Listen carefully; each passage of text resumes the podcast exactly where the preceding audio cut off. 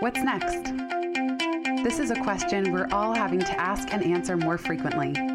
I'm Jenny Blake, your host of the Pivot Podcast and author of Pivot The Only Move That Matters Is Your Next One.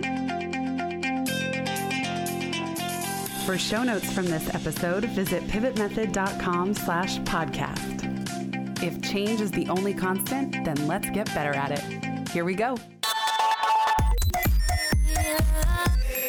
Welcome, everybody. I'm so thrilled to be here today with Robin Dreeke.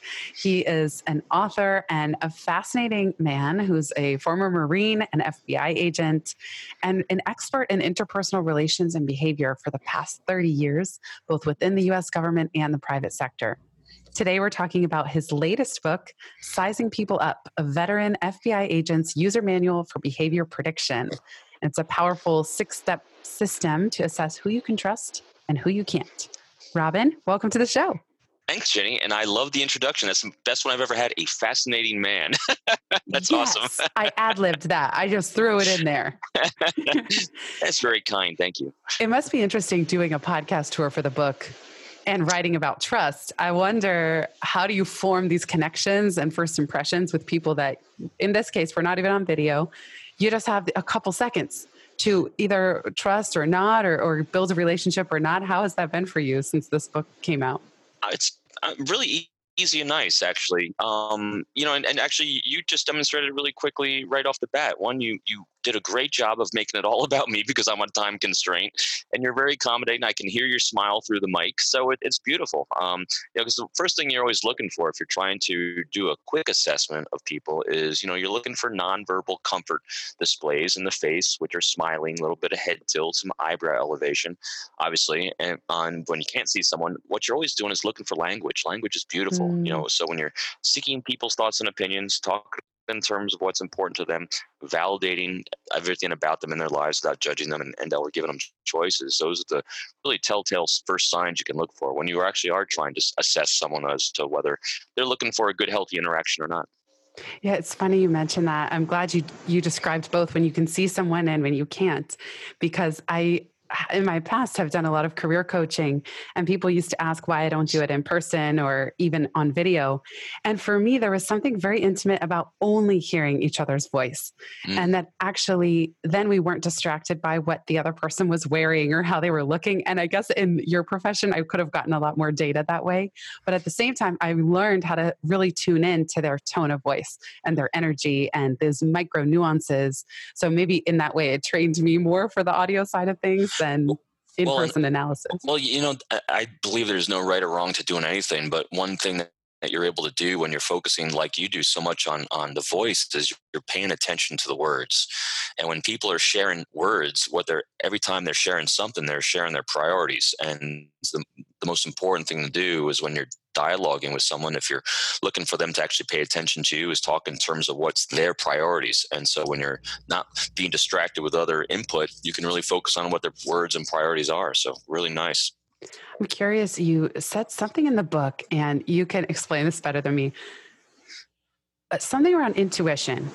And i remember you, I, I almost remember you saying not to entirely trust your intuition, but maybe you do. I'm curious where you stand on this sometimes I feel like I'll meet someone or interact, and within like microseconds, I just know that I cannot trust them. It's something in their eyes, or I have a certain radar, or I'm a highly sensitive person. I don't know what it is, but my intuition alarms go off. And and then of course every now and then it's possible to be wrong about someone or make snap judgments. How do you help people discern who to trust? And especially when those alarm bells go off and you don't even know why. You can't even explain why. Absolutely. And I, I think intuition's fantastic as long as you kind of can start assessing exactly what your intuition is, kind of categorize it for yourself. I kind of break down intuition into into two different categories and some people are better at one than the other and some people are better than the other than the other and some people can put them both together. And so I, I, so here's what i think of intuition. Intuition is that gut feeling like you described but gut feelings actually come from input. You know you just don't have this magical um, spider sense that goes off. It's actually coming from somewhere. And the first side of intuition i think is kind of the, the one that can be very very misleading when assessing someone whether you can trust them or slash predict their behavior is liking. If you like someone we tend to think we can trust them to do things and perform a certain way but liking someone has nothing to do with you know expectations of, of performance in areas because liking someone is generally based upon you know overlapping and similar morals ethics beliefs backgrounds um, interests all those different things kind of go into whether we like someone or don't like someone. And a lot of people use that side of intuition which can be very um, misleading if you're like someone and you expect them to be able to perform a certain task. Well, you actually haven't looked at the task you're asking them to perform if they can actually do it or not.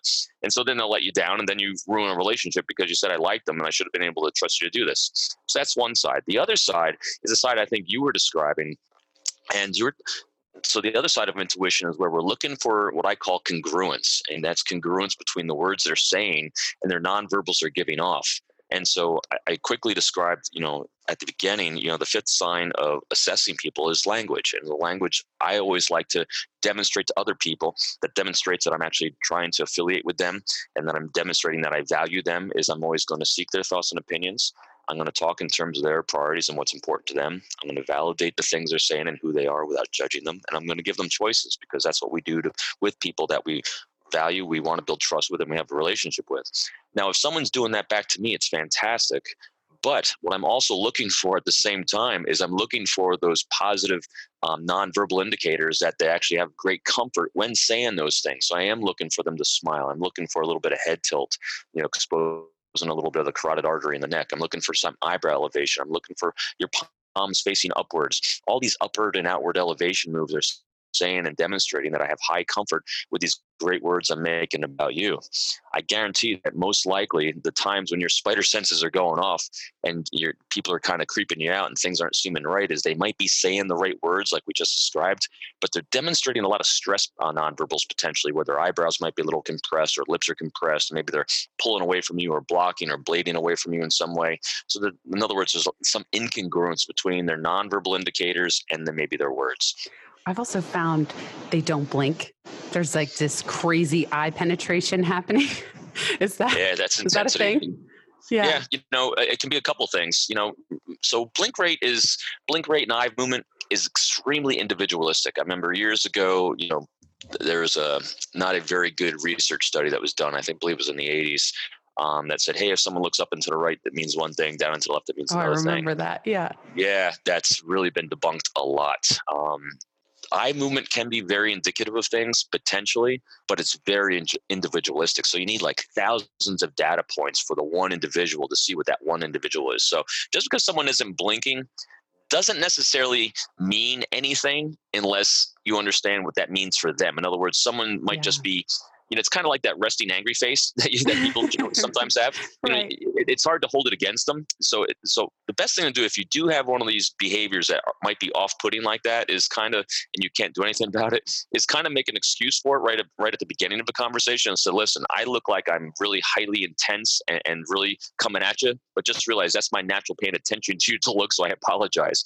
But that being said, if someone is doing that and it, it does it tends to have a sign of intensity um, it tends to have also a predatory type um, association look with it so i wouldn't discount it but I'm, you might want to explore it because you don't want to you don't want to write everyone off just because they have a certain look but at the same time though it, it should give you pause and a and uh, some questioning in your head so good job right and i guess it goes along with their energy too that there is, mm-hmm.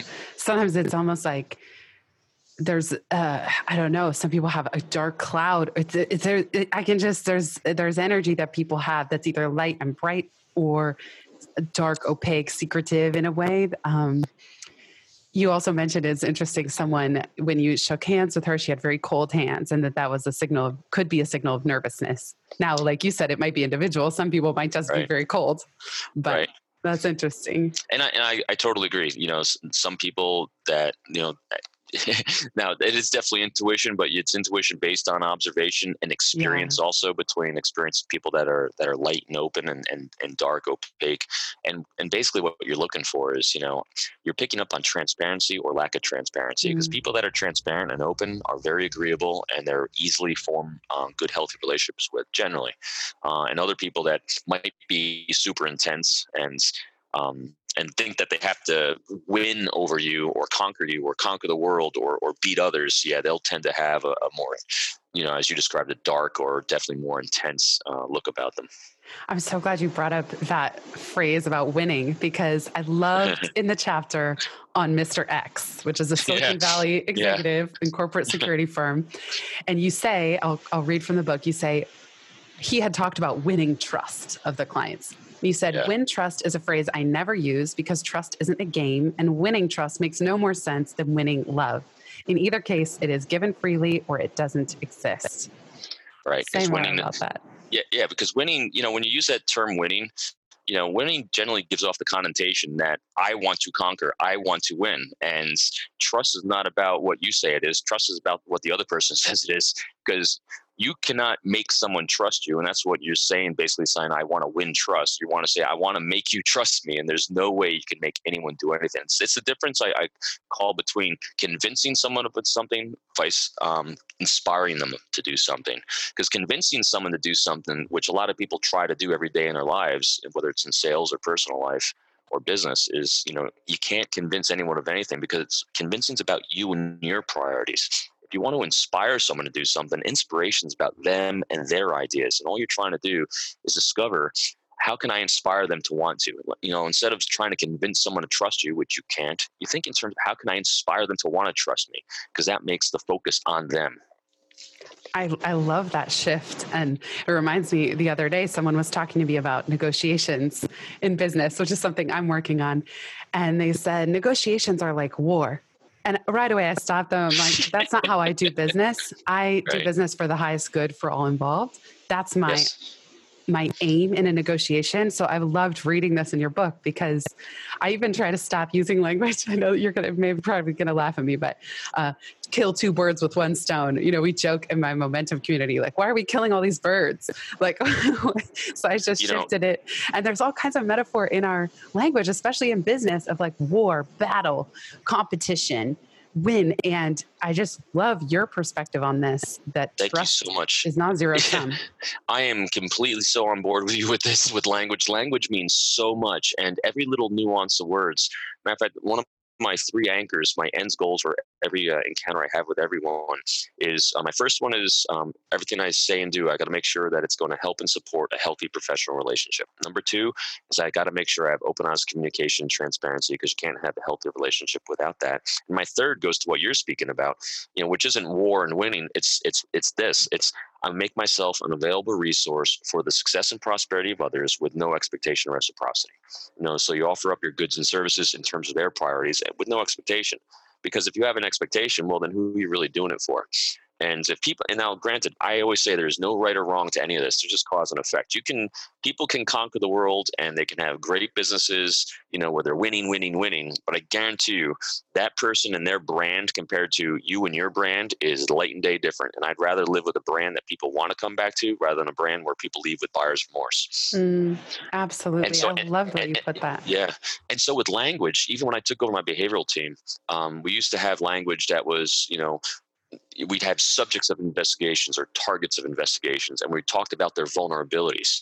Oh my God, what a horrible way to think about another human being mm. that we're mm. trying to have a, a good, healthy engagement, you know, basically dialogue and relationship building with. So it's always about the individual that we're going to have a dialogue with. And we're not talking about vulnerabilities. You know, everyone doesn't have vulnerabilities, everyone has priorities. So we're all talking in terms of people's priorities. We're talking in terms of them as a human being because if people start getting a sense or picking up any slight nuance that you're demeaning them or looking down on them in any way, I guarantee you there's not going to be a level of trust. Yeah. And uh, it's so powerful, especially in the line of work that you were in, which often involved maybe working with people who were informants to the FBI.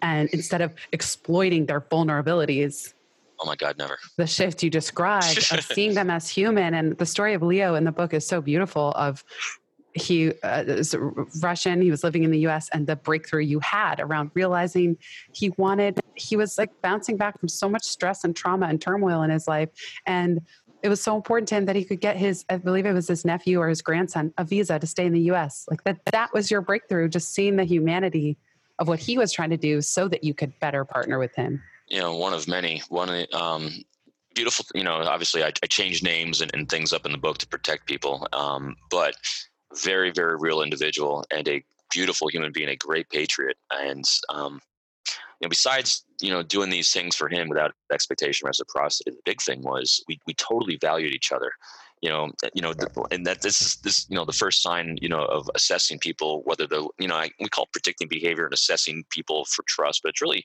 I'm assessing whether you're looking for a healthy relationship with me or not. That's what I'm lo- really looking for. And if you don't, no, no harm, no foul. I just, you know, will back away and not force myself upon you in your life. But one of the first signs is vesting. And vesting is where, you know, they're demonstrating through their actions, words, and behaviors that they're as, as much interested in your success as their own and that the two are tied together and we would strategize i mean we used to go to this chinese restaurant near where he worked and, and no kidding I, I know i wrote about in the book you know he was very dedicated to his job he worked six to seven days a week you know got there like seven in the morning stayed until seven at night accommodating and being a resource for everyone that came in his place. And so we could never go out to you know talk business on my side of stuff until you know around seven eight o'clock at night. It's out in long island you know it's like two hours for me to get home from there you know and so it was long long days for me but we used to sit down and, and share a meal um we, you know our favorite place and we would talk for hours just strategizing relationships you know and we're seeking our you know again those four elements we were seeking each other's thoughts and opinions talking in terms of what was both important to both of us. We were validating the living heck out of each other, you know, without judging and uh, and ultimately I gave him choices and he gave me choices on how we can move forward on these operations we were doing. It was really really really good.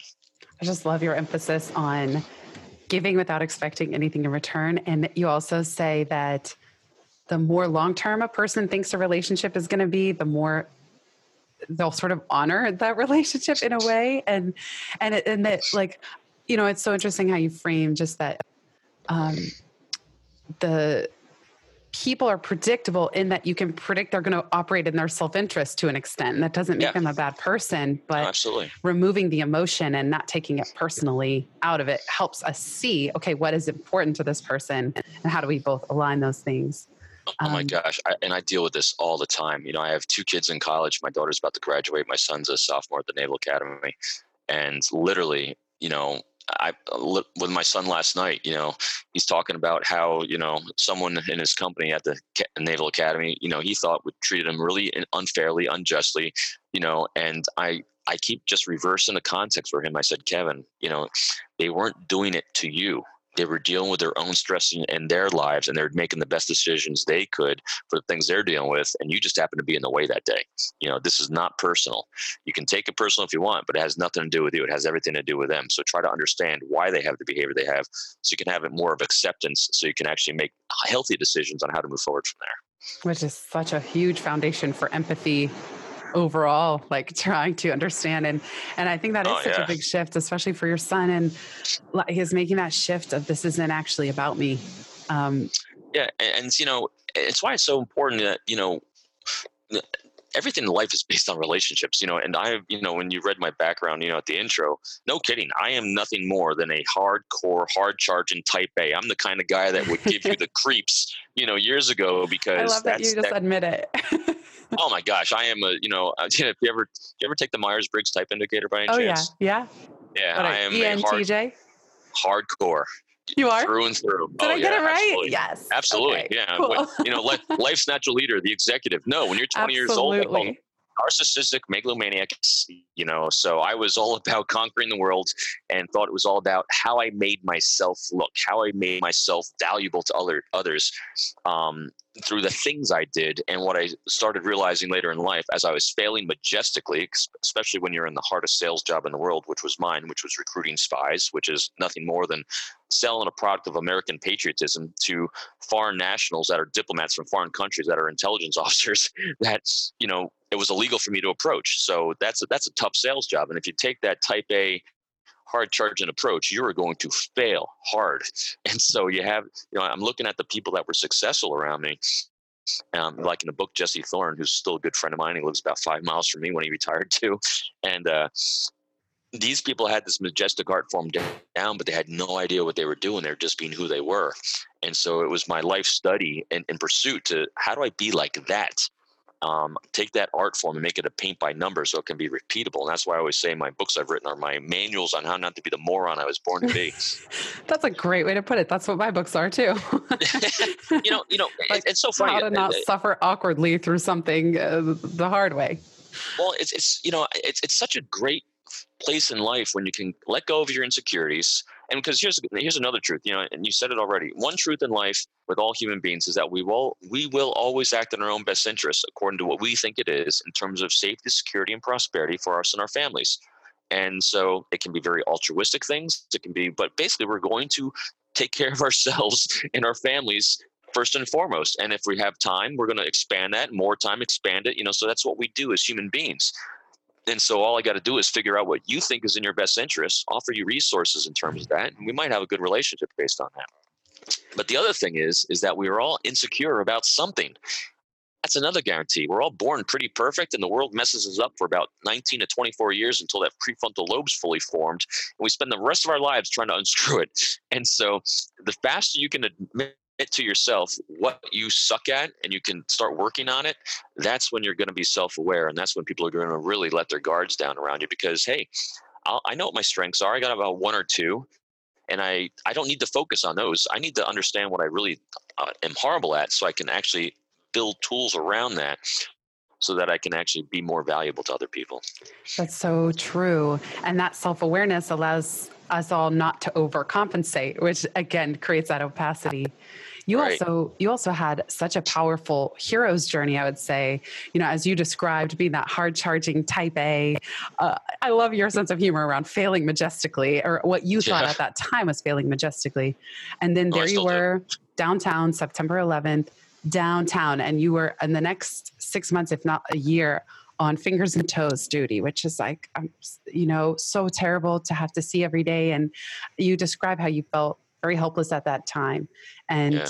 and then this shift, this like breakthrough that you said feels neither like capitulation nor epiphany was you said the destruction of my dreams left me with nothing to lose and my mindset shifted as if on its own and settled in a place that said it was acceptable to help one person at a time take us to that moment and that realization that you didn't have to be this like grand hard charging hero and that actually by helping one person at a time that well, was the way forward you used, yeah you used really great words with me. Thank you. Hero's journey. I never thought of that before. Yeah. um because so yeah so i was i was about five blocks away you know like everyone in my office was because uh, 26 federal plaza is about five or six blocks away from the old world trade center. You know so i saw it live. I saw eight people jump. I had an engine that hit the south tower, land about 40 or 50 feet from my car. And so, yeah, we were the most, so everyone, everything, something struck everyone different that day. For me, um, besides all of that, it was every day going down, whether it was going to ground zero at the Fresh Kills landfill where you're literally raking for fingers and toes or anything to give back to family members, whether it's personal articles or, or genetic uh, articles, anything, um, so they could, you know, be at rest. Um, lining the West Side Highway up and down were hundreds, if not thousands, of people every day cheering. Um, you had to, every time you stopped at a, a, checkpoint, you had to have your windows rolled down because you're getting water, throw, you know, water bottles thrown in, homemade sandwiches from people that were volunteering to feed you, uh, respirators. I mean, you name it. And and 24 hours a day, there was this group I called them the West Side guys. Um, not guys alone; it was women, children, everyone. Um, they were manning around uh, Christopher Street down in Greenwich Village, uh, a campus, and they're holding up candles day and night, rain or shine. And you felt this immense, uh, and you know, and these kids were holding up signs, "Please find my daddy." I mean, it was heart wrenching things, and you felt this incredible burden to to save the world because so many people you felt so many people were looking at you and counting on you to do something to make them feel safer and at the end of the day you know you, you covered like one lead where you talked to one person that might have known one person or you found one thing out of fresh kills landfill or you found nothing of value because it's it's just all a big crumpled pile of, of debris and you went home at the end of the day, which was 12 on and 12 off, not accounting commute time. My kids didn't see me and my wife didn't see me for about, you know, six months. And you go home at the end of the day saying, what did I do to save the day today and save the world today? And you reflected on, on the very small nothing you did comparatively, and you said, I didn't do enough. I have to do more tomorrow. It's to get in this cycle of not thinking you're doing enough to make a difference in the world And after about a year of that, you really start overworking hard and, you know, relationships start deteriorating. I don't know what caused it. It's probably my wife because she, she's very good and objective with everything I've ever done in my career. Because I remember every time I had an opportunity to do a promotion or do a transfer, her, her line is very simple to me. She always said, So are you going to be home more or are you going to be home less? Because we don't care what you do. We just want you home more. and it was a great way of laying a great guilt trip on me and rem- reminding me that I'm a father and a husband first. And she probably said something along that lines about a year into this, and that's when I kind of had that moment of, yeah, one person cannot save the world. It's just impossible. But you can make a difference one person at a time. And if you you make enough one person differences, then you might make one or two people differences, and that's how you change the world. It's such a powerful shift and even what your wife said like talk about just the humility in a way of family life and my husband and i we don't have kids but we have a puppy and i realized furry, furry baby yeah it kind of my work have for so long had been about one to many how do i be as helpful as possible to as many people as possible that was truly my motto all my 20s just because i had struggled through so much i was always trying to share back out and then the more I build a family, it's like, oh, but then things zoom way in on the tiny family right. unit, you know? And they're both important and they both kind of balance each other out. And people ask this all the time too. Uh, it's so easy to tell, you know, you are so people oriented and you're so such a resource for others.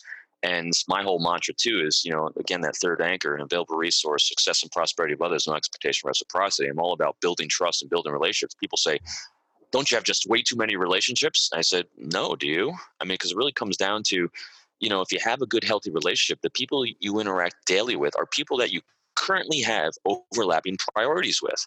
You know, whether mm-hmm. it's overlapping priority of a project at work, and overlapping priority that you're a neighbor and you have shared shared fence line, you know, all these you know, and overlapping priorities. I mean, think about this you know everyone most people anyway have at least one or two friends from childhood that you were best friends with all through maybe elementary school middle school high school and then all of a sudden you know it's like it's like all of a sudden what happened? You know we don't see each other anymore we don't communicate anymore yet when you see each other again it's like no time had passed. And what happened? Well you didn't have overlapping priorities anymore. It's not it doesn't mean the relationship is bad or gone. It just means that time and space are no longer colliding. Mm-hmm. And so that's why, you know, if I always say, if I have a great meet, first meeting with someone, you know, we're, whether we're talking business or, you know, I can be, or they reach out for me to be a resource, I always end it with, hey, if nothing else, and like even today with you, I say yeah. thank you so much for such a beautiful, great conversation. And if it's and if it's a long time before we never chat again, just know I valued today a lot because it was really worth it. So thank you. Well, likewise to you as well. It's been fun to just connect. And uh, what, what you don't know before we hit record, record, we shifted the timing a little bit. And I love that. I actually love that, that spontaneity and just saying, all right, in a way, it creates teamwork, right? It's like, okay, oh, yeah. this is our new time constraint. Let's do it. Can we do this? you know? and, it and it's very accommodating. element. Yeah. And I, you know, I was, you know, because I always honor, you know, the first commitment first. I said, hey, if it yeah. can work out, great. If not, let me know. I can adjust um, and and you were so gracious and so fast responding because I, you know, and you do a lot of these too. I do. I've done tons of these over the years, and you know, some people are very accommodating. Everyone's always been very nice, always a great host, but some people are are busier, and and some people have time to accommodate. And you were just very kind. So it's very appreciated. So we hit it off right away. me, yeah. me imposing on you and you just being saying, okay, no problem. Like, well, wow, yeah, you had a good head start because I was immersed in your book anyway. So, and then it was this weird moment. I'm like reading your book and then text from Robin Dreeke. I'm like, oh, okay, cool.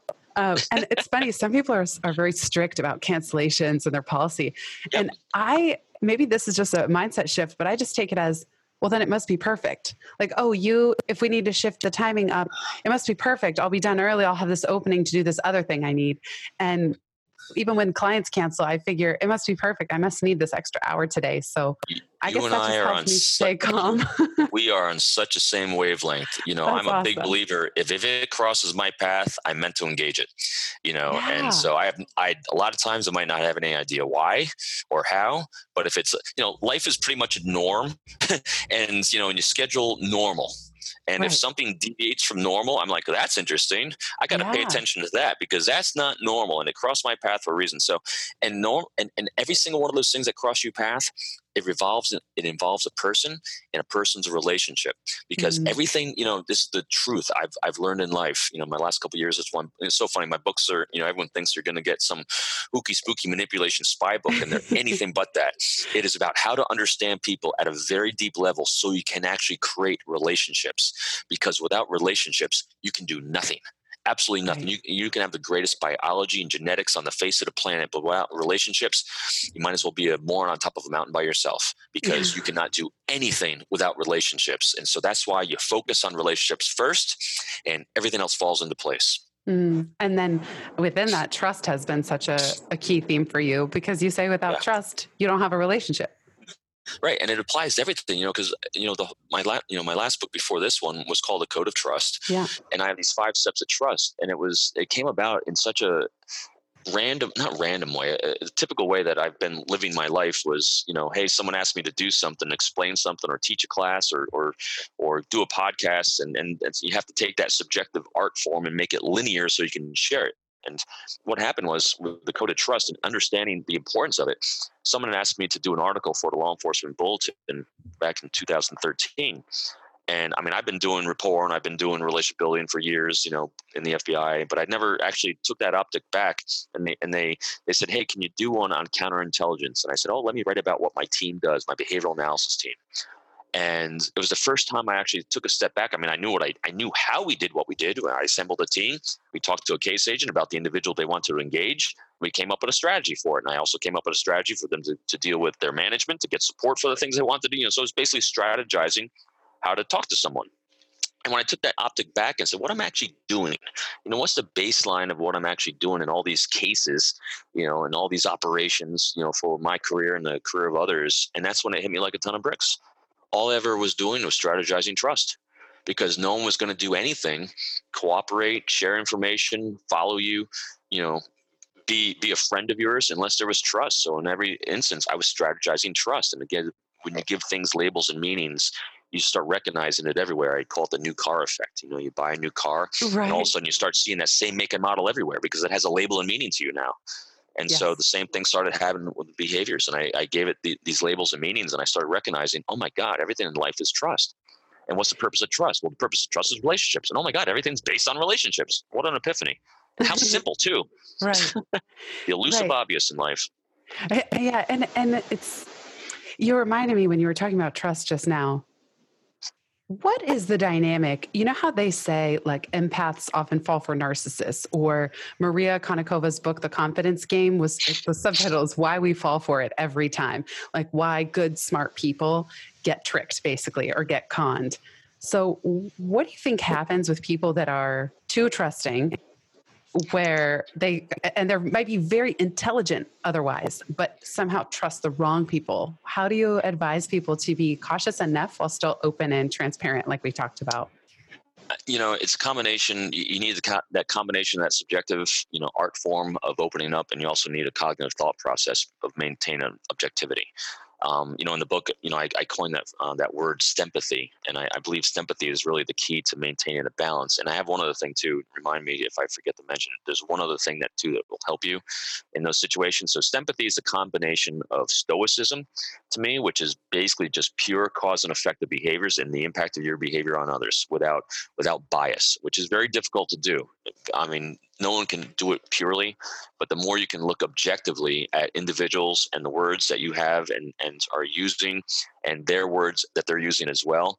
And that's why I have my six signs for assessing, you know, behavior in others. So you can, that's an objective observation you can make so that you can actually open yourself up and be empathetic because that's where the second part of that empathy comes in. The first part is that objective stoicism, look at the cause and effect, but the second part is empathy because without empathy you cannot have a healthy relationship or trust and empathy is about understanding people at a very deep level.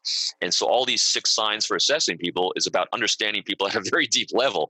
So it's a combination of two coming together. So that's what i think is really important if you tend to be one of these people that is you know has a great abundance of optimism and positivity and openness towards others. It's a beautiful trait to have. It's it's you are the you know people like that are the glues of society, I believe. But if it's an over an abundance of one thing, you'll lack in another, which might be objectivity.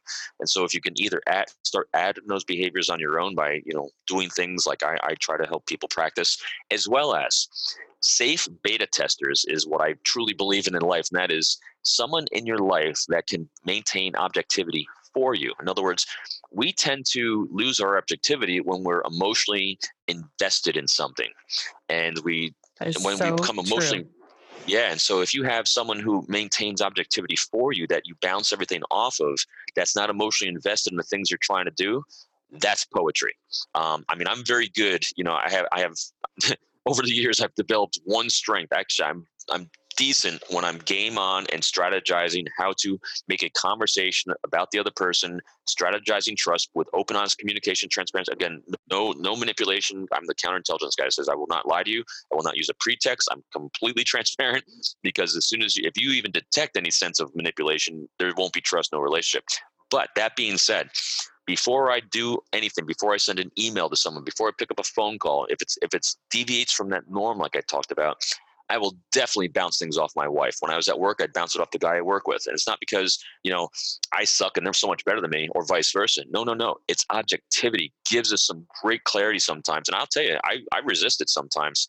You know, when my wife t- you know, I'll want to do something because I'm emotionally attached to wanting to do something a certain way and she will she'll get on me and uh, i've learned to shut up because if i start battling back too much she said fine i'm not going to help you and then i'm then i'm really screwed. Well i love how you captured why an outside perspective is helpful and it's that objectivity and we don't have time to get into it but just that if you're flooded by your own emotions or desires yeah. you'll and talk about like for me dating in my 20s it's like my my brother and i had a guy best friend. They were always way more skeptical of anyone i was dating than than i could be you know? And but in they, a way they have a bias though they have a bias though as well. That's true. Actually that's true. Like no one's ever good enough. Um, absolutely. but in a, in a good way in a way that it's like okay and it, we do that for close friends as well. Like, hey, sure. The red flag card. Um, just before I close this out, did you cover the second thing you said reminds you? Yeah, that was on that okay, second good. thing was that second the thing was testers. the yeah the beta testers in life, and you know whether it's you're writing a book and you need a oh, beta oh, yeah. tester to read it for you, um, you know because you know we live in our own mind, and to us everything makes sense, but you got to make sure that it makes sense to someone else. You know, I came up with this beta testing thing because that's exactly what we did with the uh, with my behavioral team. If we had a you know a strategy that we had to give a case agent for how they're going to you know talk to and engage this other human being, the first thing we do is all right is tell them exactly what the strategy is, and then have someone do it to them first to see what it felt like. So we actually we told them to do a lot of role playing and see, you know, one practice on your own delivering, you know, this great um, communication strategy, but the, at the same time have someone do it to you so you know exactly what it feels like. And we actually told them to try to live a day in the life of the person that you want to have this engagement with, so you know exactly when would be most opportune, you mm-hmm. know, w- when they're most open. You know, you know. So in other words, how do you make it about them? Best way is to try to be them first to see how it feels. Robin, thank you so much. This has been really a delight and a joy to talk with you and just get to know you better. Thank you so much for being here. And where can listeners find you if they want to keep in touch? First of all, thanks for being such a glorious person. This was like oh, one of the you. funnest, fast moving chats I've had in a long time. For me too. For me too. We got to do thank this again. You. Likewise, um, I agree. Uh, anyway, uh, yeah, so my easy to get a hold of me is peopleformula.com, which is my website, peopleformula, all one word, dot com. There, there's links to my books. You can get my books on Amazon, you know, Sizing People Up's on everywhere. Um, but there's also, I have, you know, podcasts like yours on there, keynote speeches. I call Death by Robin. If you didn't get enough here, you can have more there. and I do have a free online course on the 10 techniques to quick rapport. Probably about take you about 30 minutes. And if you want to upsell, I got other ones being released later too.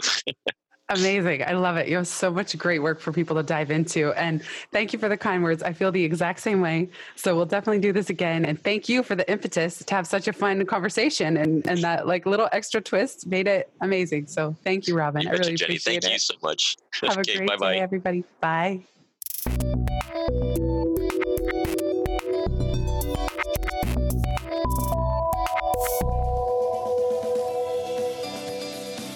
So much for listening to this episode of the Pivot Podcast. Make sure you don't miss an episode or my insider tips and templates by signing up for Pivot List, a curated twice monthly newsletter where I share the inside scoop on what I'm reading, watching, listening to, and the latest tools I'm geeking out on. Sign up at pivotmethod.com slash pivotlist. Get show notes from this episode at pivotmethod.com slash podcast and connect with me on Twitter at Jenny underscore Blake. Remember, build first, then your courage will follow. Hasn't it always?